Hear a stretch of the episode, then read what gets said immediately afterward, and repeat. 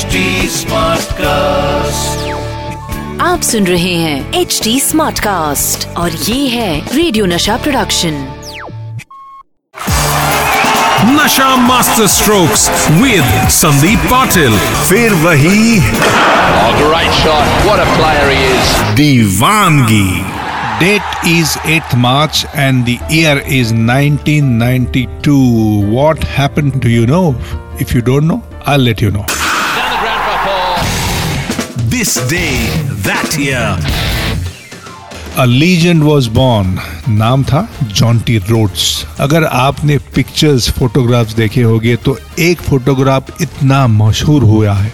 1992 से लेके 2019 में अगर एक कोई फ़ोटो फील्डर्स के लिए और फील्डिंग के लिए अगर मशहूर है तो वो है जॉन्टी रोड्स ने किया हुआ रन आउट पाकिस्तान के कप्तान इंजमाम हक को जिस तरह से जॉन्टी रोड ने रन आउट किया था फ्लाइंग फील्डर उसका नाम है जॉन्टी रोड्स। आज के एपिसोड में मैं आपको बताने वाला हूँ कि जब मेरी शुरुआत हुई 1979 तब से लेके आज के मॉडर्न डे क्रिकेट में क्या बदलाव आया है, बताता हूँ आपको।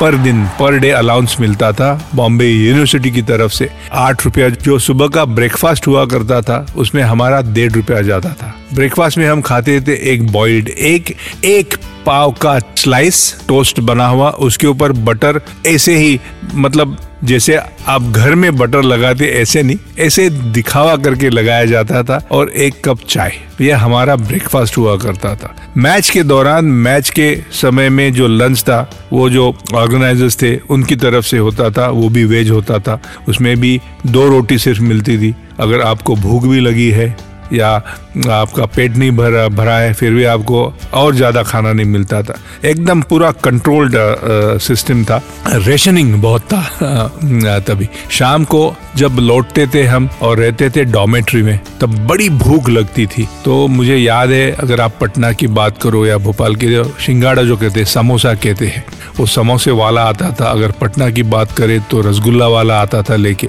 और उसमें हमारे दो रुपए चले जाते थे। तो सुबह का डेढ़ फिर दो हो गए साढ़े चार। फिर हमारी जो लॉन्ड्री हुआ करती थी, वो लॉन्ड्री दो रुपए की चली जाती थी। उसमें साढ़े छह रुपए चले गए। इमेजिन करो, एक महीने का टूर और डिनर के लिए टू एंड हाफ़ साढ़े, जो भी हर दिन नहीं कि हम समोसा खाते थे अगर कितनी भूख लगती है, इसके ऊपर हम तय करते थे। क्योंकि हमें बचाना भी होता था पैसा डिनर के लिए। अगर डिनर में स्वीट डिश लेनी हो तो दोपहर का समोसा कैंसिल। अगर कुछ और लेना हो तो सुबह का ब्रेकफास्ट भी कैंसिल। और ऐसे हम दिन काटते थे और ना सिर्फ़ एक दिन की बात मैं कर रहा हूँ, चार साल जो मैंने बम्बई यूनिवर्सिटी के लिए खेला और ना सिर्फ़ मैं, जो मैं ये कह रहा हूँ, ये चीज़ें अजीत वाडेकर ने भी की, सुनील गावस्कर ने भी की, सुनील गावस्कर को भी आठ ही रुपया मिलता था। हमारी जो बैच थी, हमें भी आठ ही रुपया मिलता था। लेकिन ये दिस इज़ बियॉन्ड इमेजिनेशन आज के बच्चों के लिए ये सोचना भी ये, ये होगा कि शायद उनको लगेगा जो ये मेरी बातें सुन रहे हैं उनको लगेगा कि शायद मैं उनकी खिंचाई कर रहा हूँ या ये ये जोक की तरह ये समझ लेंगे लेकिन ये सच्चाई है When I started playing Ranji Trophy, I used to get 75 rupees a day. आज per day they get eighty thousand rupees उन्नीस सौ उनासी की बात है 1979 व्हेन आई गॉट सिलेक्टेड जब आ, मुझे भारतीय टीम में जगह मिली ऑस्ट्रेलिया के खिलाफ। तब हर टेस्ट के लिए हमें मिलता था साढ़े चार हज़ार रुपया। उस साढ़े चार नहीं छह हज़ार मिलते थे। छह हज़ार में से दो हज़ार बेनेवलेंट फंड जो होता है प्लेयर्स का, उसके लिए काटे जाते थे, जो आपको वो राशि जमा करके जब आप रिटायर होते हैं, वो सारी राशि इंक्लूडिंग इंटरेस्ट आपको दी जाती है। एक अच्छी वो मुझे लगता है कि कोशिश थी बीसीसीआई की तरफ़ से, लेकिन साढ़े चार हज़ार रुपया हाथ में जब आते थे तो मैं इतना खुश होता था माय गॉड इतना कभी पैसा हमने देखा ही नहीं था। आठ रुपया की बात मैं मैं करता था यूनिवर्सिटी और फिर जब बम्बई के लिए बम्बई रणजी ट्रॉफी के लिए खेलना शुरू किया। तो पहले फोर्टी फाइव रुपीज़ तीन दिन का अलाउंस था। फिर सुनील गावस्कर थैंक्स टू सुनील गावस्कर, वो सेवेंटी फाइव रुपीज़ हो गया। फिर आगे चलकर बढ़ते बढ़ते बढ़ते। लेकिन जब मैं रिटायर हुआ, मैंने खेलना शुरू किया 1975-76 सीज़न में। फ़र्स्ट क्लास क्रिकेट और मैं फ़र्स्ट क्लास क्रिकेट से अंतिम जो मेरा मैच था, पंजाब के खिलाफ at Indore for Madhya Pradesh the last match I played जो आखिरी मैच में खेला, उस मैच में मुझे एक मैच के लिए हज़ार रुपए मिले थे। तो इतना फ़र्क सत्रह अठारह साल में हुआ था। फोर्टी फाइव रुपये से शुरुआत हुई थी और हज़ार रुपये लास्ट मैच के लिए मिले थे। आज का जमाना है इंस्टेंट कॉफ़ी का। मैं कहना चाहूँगा आईपीएल का। एक आईपीएल खेलो, आपका नसीब बन जाता है। उसके लिए मुझे लगता है खास करके मेहनत भी नहीं ज़्यादा करनी पड़ती है। बल्ला इधर उधर घुमाओ, या अच्छी गेंदबाजी करके कुछ विकेट ले लो, आपका रास्ता खुल जाता है।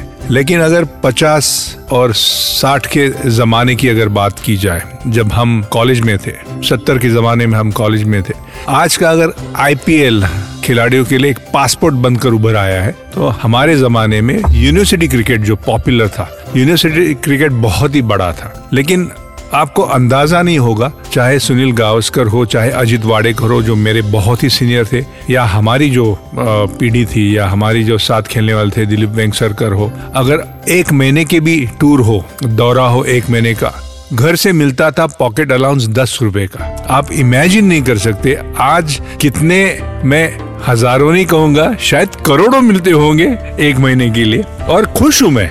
ये जो जमाना बदल गया है and I must thank BCCI जिस तरह से आज की पीढ़ी आज का क्रिकेट जो मॉडर्न डे क्रिकेट को प्रमोट किया है प्रेजेंट किया है मार्केट किया है इसलिए आज के जो खिलाड़ी है इनके लिए ढेर सारी आ, uh, सुविधा और पैसा उससे भी ज़्यादा पैसा मिल रहा है और उतनी मेहनत भी ये आज के बच्चे ले रहे मैं बात कर रहा हूँ यूनिवर्सिटी हमारे देश और आपको मैं कहना चाहूँगा, बड़ा मज़ा आता है जब जब जब भी मैं याद करता हूँ। मुझे आज भी याद है कि भोपाल हो, पटना हो, पूना हो, गुजरात हो जहाँ जहाँ हमारी मैसूर हो, बैंगलोर हो, चेन्नई हो जहाँ जहाँ बम्बई टीम बम्बई की यूनिवर्सिटी टीम ने ट्रेवल किया। एक तो ट्रेवल हुआ करता था थर्ड क्लास कंपार्टमेंट में। आप ले जाते थे बेडिंग हुआ करता था बेडिंग शायद आज के बच्चों को पता भी नहीं होगा बेडिंग क्या होता है।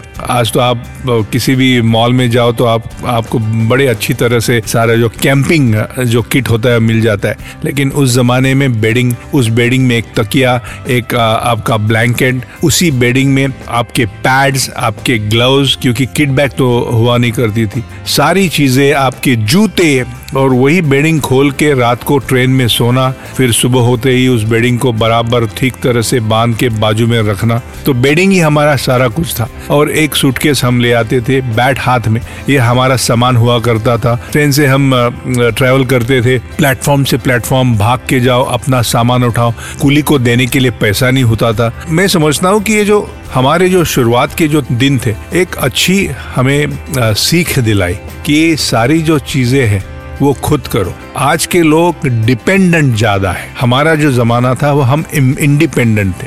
जो करना है खुद करो। इसीलिए अगर ट्रेन रात को किसी स्टेशन पे रुक जाती थी, ट्रेन को दूसरी ट्रेन में बदलना पड़ता था तो हमें सारा चीज़ें रात को इमेजिन करो, रात को दो बजे, तीन बजे सारी चीज़ें उठा के खुद भागना पड़ता था। थर्ड क्लास में जगह ढूंढनी पड़ती थी और एक नहीं, बल्कि हम पंद्रह पंद्रह, सोलह सोलह लोग हुआ करते थे। तो एक बहुत ही, एक अच्छा अनुभव था हमारे लिए।